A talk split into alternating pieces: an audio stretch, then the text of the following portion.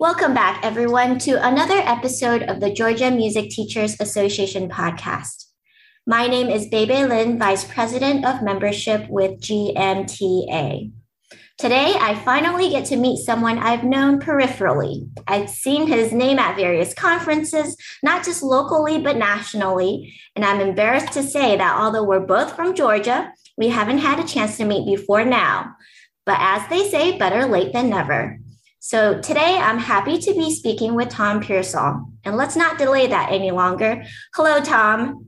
Let's get started with a background question. Tell me about what you do and how you got to where you are today. I am a professor of music at Georgia Southern University in Statesboro. I've been here since 1993, so I am about to start year 30 in a couple of weeks. I teach the group piano classes and I also teach piano pedagogy to the piano majors, which is, you know, classes on teaching piano, how to teach piano.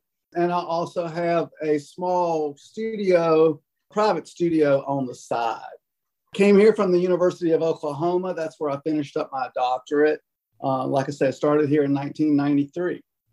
Tell me about how you got started in music. How I got started in music? Believe it or not, I still remember a girl named Barry Webster. I joined the band in seventh grade playing clarinet, and I did not yet play piano. Got a late start, and um, she was playing the Grieg A minor concerto. She'd sit down and play the beginning of that, and I was like, "Oh my gosh, I want to learn how to do that!" And it just got me really interested in the piano. And like I said, I had started the clarinet that year in band. So those were kind of the things that kickstarted my interest. Yeah. At what point did you start piano lessons then? Because obviously you're not a clarinet professor, you're a piano professor. I know. I actually did not start piano until I think I was 13. I was in eighth grade. So I am an unusual late bloomer. I did teach myself for a year starting in seventh grade. I taught myself for a year before I got a teacher, and then I finally started the lesson in eighth grade. I think I was 13. So it's interesting to hear that you're self taught because nowadays we do have a lot of pianists who are self taught because we have tools like YouTube. I'm assuming that YouTube did not exist back oh, then. This you was were the there. early 1970s. Yeah, this was the early 70s. Nothing like that was around yet. We didn't have internet or anything. So, what so, resources did you use in order to teach yourself how to play piano? Well, I, I had been learning treble clef in band uh, for the clarinet, and my older sister had had some piano lessons prior to me taking lessons, and so there were some piano books in the bench, and uh, Michael Aaron. And I just took myself through the books. And I remember I, the whole first book, I could only play hands separately. And how frustrating it was trying to learn the bass clef. And after I'd gotten through most of the book, hands separately and struggling with the bass clef, I finally got went back near the beginning and was able to play the first song hands together. To this day, I can still play it. I still remember it. It was a song called "The Swing." I got really excited, but I actually progressed fairly quickly because a year later, when I finally found a teacher, I had taught myself the familiar part of Für Elise by Beethoven, and I had gotten that far and could play through all that on my own, hands together. So I just taught myself out of the books in the piano bench, self learned. Yeah. Yeah. How was that transition from being self taught to having formal lessons? Because for us as teachers, we're frequently on the other side of it. We encounter a student that comes into our studio is self taught. And so then we have to fill in some of the holes. But you experience probably both sides of that as a student who did that transition, and then also as a teacher who might see some students coming out of that? Well, I still remember when I first met my first teacher, and I played the Für Elise for her that I had taught myself to play, and that I told her I'd been teaching myself for a year. She was very impressed. But I still remember her saying, We're going to have to work on those flat fingers of yours. And so I had just taught myself to play with flat fingers. And I, I remember I was real, I really struggled to change my hand position. That that took some time to fix. And that was the main thing I remember that she had to kind of correct that I taught myself incorrectly. Yeah. So, speaking of teachers, do you have a favorite memory of your teachers that you can share? I do. Can I briefly go down each teacher? Sure. Uh, you want just one? My first teacher, the interview, of course, was a, a, fond memory. She was like, Oh my gosh, you could be a concert pianist. I can't believe you've done this in one year, blah, blah, blah.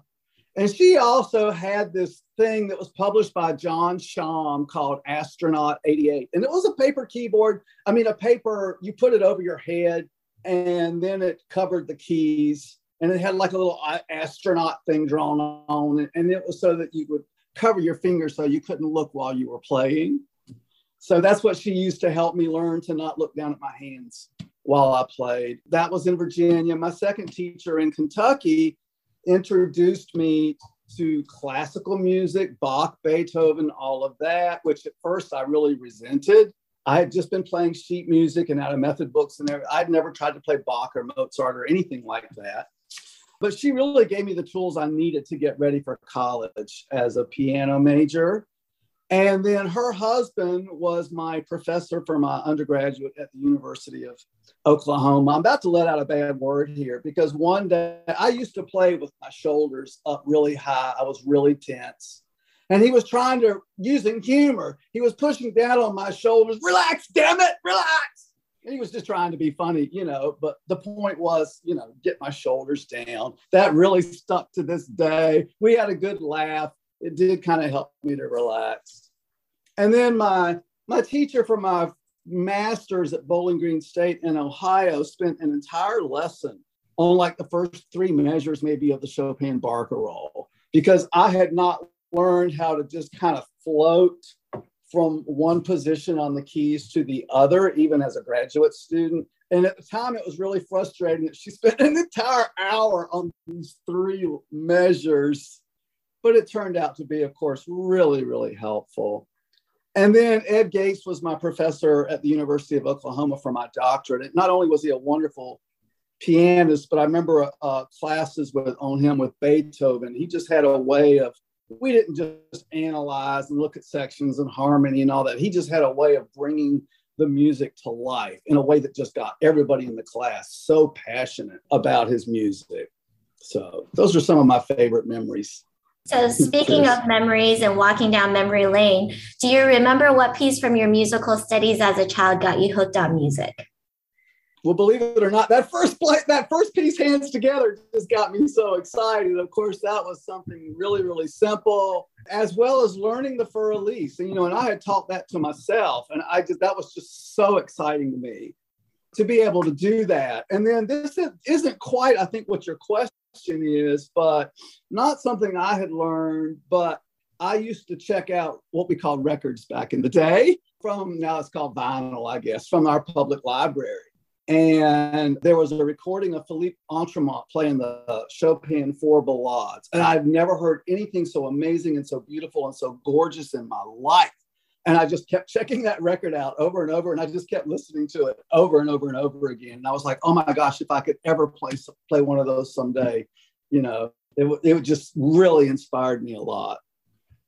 Yeah, so I'm curious when you're looking through those records, uh, I mean, something must have captured your attention to draw you towards Chopin. I, I would imagine a young child go gravitating towards like the popular music section, but obviously you were somehow in the classical music section. Was was this something that was just in your realm? Because you you talked about your second teacher, I think, that introduced you to classical music, and there was a bit of resentment, but you were obviously browsing and listening to classical classical music on your own.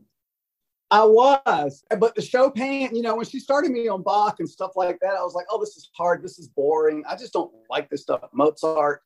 Of course, now I love all of that and really have an appreciation for it. But the Chopin was just so gorgeous and so, so beautiful. And I was kind of a geek. I mean, I didn't listen to a lot of popular music at the younger age, actually, I listen to a lot now. I listen to more popular than I do classical, but I wasn't listening to a lot of popular music uh, in junior high school. Uh, and I was really into the, the Chopin. And that Chopin was a name I certainly had heard hmm. um, and was familiar with. So.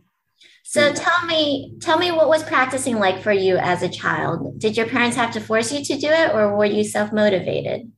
Oh no, they did not have to force me. I mean, now we did have an old, old piano. It was a real tall, upright, painted white. It was it was a Llewellyn. Have you ever heard of that brand? Probably not. And some of the keys were broken and didn't work. And the piano tuner told us that the piano was so old he could not tune it up to standard pitch. And when my first teacher came by our house to check out my instrument in person, she was absolutely horrified and said, "You must try to get this student a better piano. This is a this is not a good instrument for him to be trying to learn and practice on." But I mean, I, I was very self motivated. Like I said, I taught myself for a year and moved really quickly, and then couldn't wait to get a teacher. So, so tell me about your family's relationship with music. I'm the only musician in my immediate family. Um, I have an older sister and two other brothers. My older sister is the only one that ever also took piano lessons. She did not have, sorry if you hear my dogs barking back there, she did not have much talent for piano. And she just took it for a few years. And actually, my, my mom and dad used to tell me, you know, we'd ask you every year if you'd like to take some piano lessons. And I was always like, nah, not interested. So, uh, and then my two brothers did both play trumpet in band while I was playing clarinet, but they didn't stay with it for very long. So that's pretty much it. It was just my sister took a little bit of piano. Yeah, then that leads us to the question why are you a musician and a teacher? Was there someone who was particularly influential in guiding you to this path? Well, I think my first teacher, just just taking lessons, I was just so excited to be learning, and that just got me really motivated to keep practicing and getting better and better. I just once I started the piano, I just loved it. I just loved it. You couldn't. You, it's funny because, like I just said, growing up, I just didn't have any interest in it. But once I started it, it was just like a bug, and I just I just loved it. So that's really interesting because this account of being asked as a younger child whether or not you want to take lessons and then no, no, no, and then you know you you discover it and then you fall in love with it. Do you ever wish that you had started earlier? Is there any sense of regret or what if, or are you happy with how things turned out? And maybe it was just waiting for that time and that age in your life for everything to click on the one hand, I mean, this may be blasphemous, but I am not one to sort of push people to take lessons, and I'm not one to advocate for pushing them to stay in lessons. I'm just not real big on that. And and I think it was good for me to not start until I wanted to start. But I mean, I do sometimes think, you know, if you had started earlier, I mean, to this day, I mean, I got a doctorate, I can play, you know, I can deal with advanced music. But I have some technical limitations that I think would not be there if I had started at a younger age. Uh, and so I'm always like, you know, you probably could be, you could probably handle this technical stuff a little bit better if you had started at a younger age. Mm. I, I think your story can be very encouraging to some of our younger listeners who did start a little later in life and realize that music can still be a path and a career choice for them. And they can be successful, you know, just following your footsteps. Starting at age 13 doesn't mean that it's too late. It's not. I mean, I, there, here I'm, I guess I'm living proof of that. so let's talk about teaching. How do you approach teaching? What is your teaching philosophy? Well, first of all, if I was to describe my teaching style in one word, it would be chill. I, I, am not a strict or demanding teacher. I'm very laid back. And my, my big goal with all of my students is to either light that fire for a love of music or to keep it burning and to just keep them really enjoying music. And then whatever, whatever their goals are, are, are what I try to help them meet. And I've always been too like, you want to teach the students that you feel you're best suited to teach. Like, I, I don't feel really comfortable working with preschoolers. So I, ha- I haven't taken preschoolers in many years but otherwise, you know, and I, I'm not real good at if you just want to learn how to play a lot of popular music. I'm not the best teacher for that. I'm not as well suited for that. So I think knowing your knowing your target audience and who you're best suited to work with. But other than that, I'm happy to take any age, any talent, you know, any talent level and just help them achieve their goals and just keep them really enjoying music. Yeah. Sometimes students come to us with a goal, and their goal is like really high achieving, like reaching for the stars. But then perhaps their understanding of the amount of work it takes to reach there is not how do I say grounded in reality, perhaps. Right. Oh yes. What do you do about that? I try to be as positive but transparent as possible. I don't think we do them any favors by giving them false hopes or mislead them as to how quickly they'll be able to accomplish what. I think it's super important to help them clearly see if these are your goals, this is what it's going to take, and it's not going to happen very quickly or without a lot of work. You know, and I've had adult students that are beginners that are wanting to, you know, be able to play hymns in six months, and I'm like, mm, mm, no, it ain't gonna happen. you know, so I think you have to be realistic and you have to be honest while also trying to be as positive and encouraging as you can. Okay, I appreciate that. Uh, do you have passions and hobbies outside of music and teaching? I do. I have my dogs. I've always I've had like a couple of dogs for many many years now. I'm on dogs three and four right now. Some of them were barking a few minutes ago. I'm real big on fitness. I've been like lifting weights for like over 40 years and cardio and all that. So I'm real big on exercising and uh, working out at the gym, riding my bike. I love to ride my bike. I was really surprised. I mean, I'm in my 60s and I did four hours on my bike recently. So I was like, yay, me. So I'm pretty avid with fitness. I follow politics a lot. I don't discuss it with people very often because it can be so uh, divisive. But I have been involved and done, done some volunteer work with some political organizations in the past. And uh, I also love reading. I don't read as much as I used to, but I still love to read. And for years and years, I've devoured a lot of fiction and nonfiction. And I also really enjoy working out in my yard.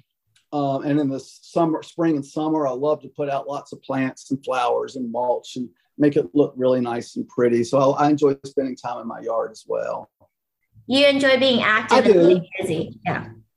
yeah. I do. I do. Yeah. Yeah. All right. This is our very last question. Tell me about okay. your time in GMTA and MTNA. How did you hear about the organization and what has being part of this organization meant to you? Well, when I moved here in 1993, I mean, I was already aware of MTNA, and so I knew there was going to be a state affiliate for GMTA. And I think I went to their probably my first year here in 93. I went to the state conference, started meeting a lot of great people the biggest thing for me that GMTA has been just the network of people. I mean, I've met so many wonderful people. And, you know, it's also, you know, competitions for my students to play in, conferences to attend, blah, blah, blah.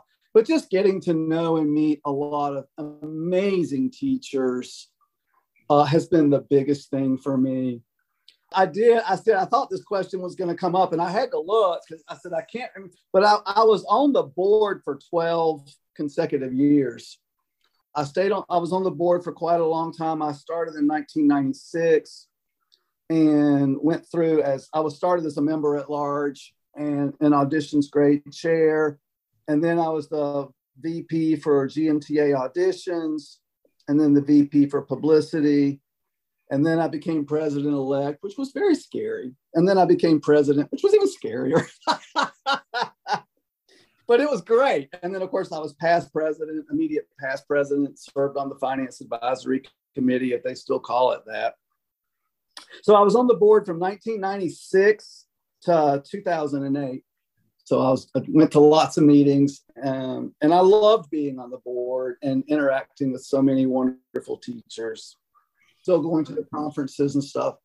Yeah, on the national level, you serve as some sort of advisory or organizational member for the group Piano Piano Pedagogy Conference as well. Can you tell us a little bit about that? Yeah, uh, it's called the National Group Piano and Piano Pedagogy Forum, and the nickname is GP3 because G for group, and then three P's: piano, piano pedagogy. So we call it GP3.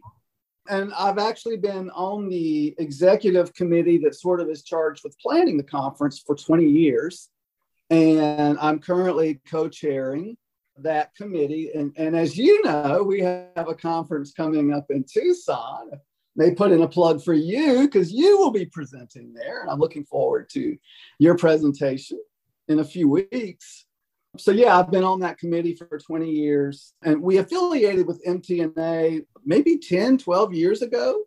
I forget the exact year. And so now it's been a, a collaborative effort with MTNA. It's been it's been a great relationship.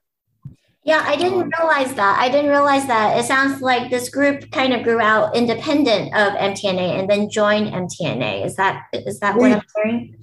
We did. Now, the very first year, I wasn't on the committee yet, and then I got on board after the first conference. And some of my fellow committee members, some of the original founders, are still on the committee, and they just started this first one on their own. I mean, kudos to them for all the amazing amount of legwork that was required to just establish and start a new national conference. And so when I came on board after the first conference, all that initial legwork had been done. But before we affiliated with MTNA, you know, we had to do all the legwork ourselves and, you know, put up a website ourselves and put everything out there. I mean, it was a huge amount of work.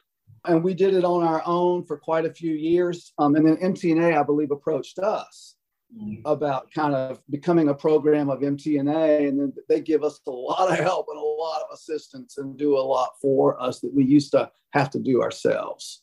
Yeah. So it's been a great relationship.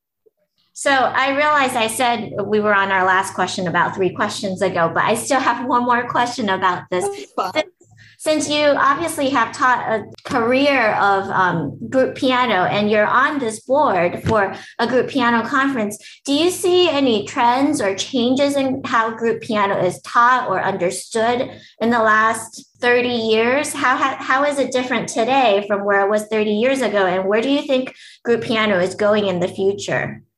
Oh, that's a great question. I mean, I'm starting year 30 at Georgia Southern, and the the way I teach my piano classes now is literally nothing like how I was teaching them 30 years ago.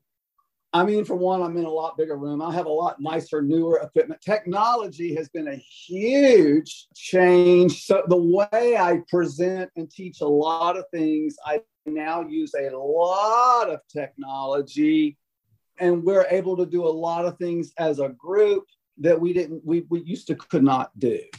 So the way i teach the way i present things is completely different. The curriculum has changed a lot and there's more focus on like functional skills that our music majors need and less on being able to play your scales hands together at a certain speed and, and all of this. It, it used to be a lot more of a traditional approach but our music majors really they don't need that as much as they just need to be able to function at the keyboard within their profession.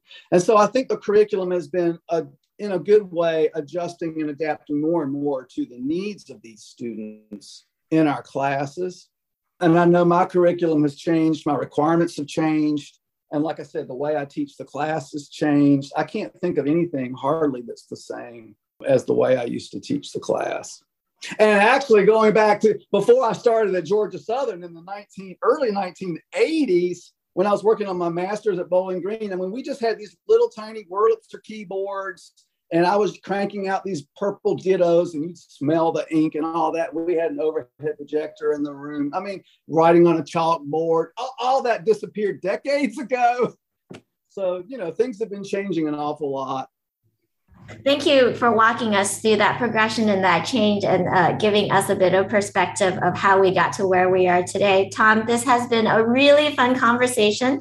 I, I've really enjoyed speaking with you and meeting you. You just come across as such a joyful and passionate and fun person. So I can imagine what you are like in the classroom, and your students are obviously very blessed to have you. We are so blessed to have you in the state of Georgia. Thank you so much for your years and years of service not just in GMTA and MTNA. So thank you for your continued service to, to our profession and to the music world. With that, I wish you happy teaching and happy students.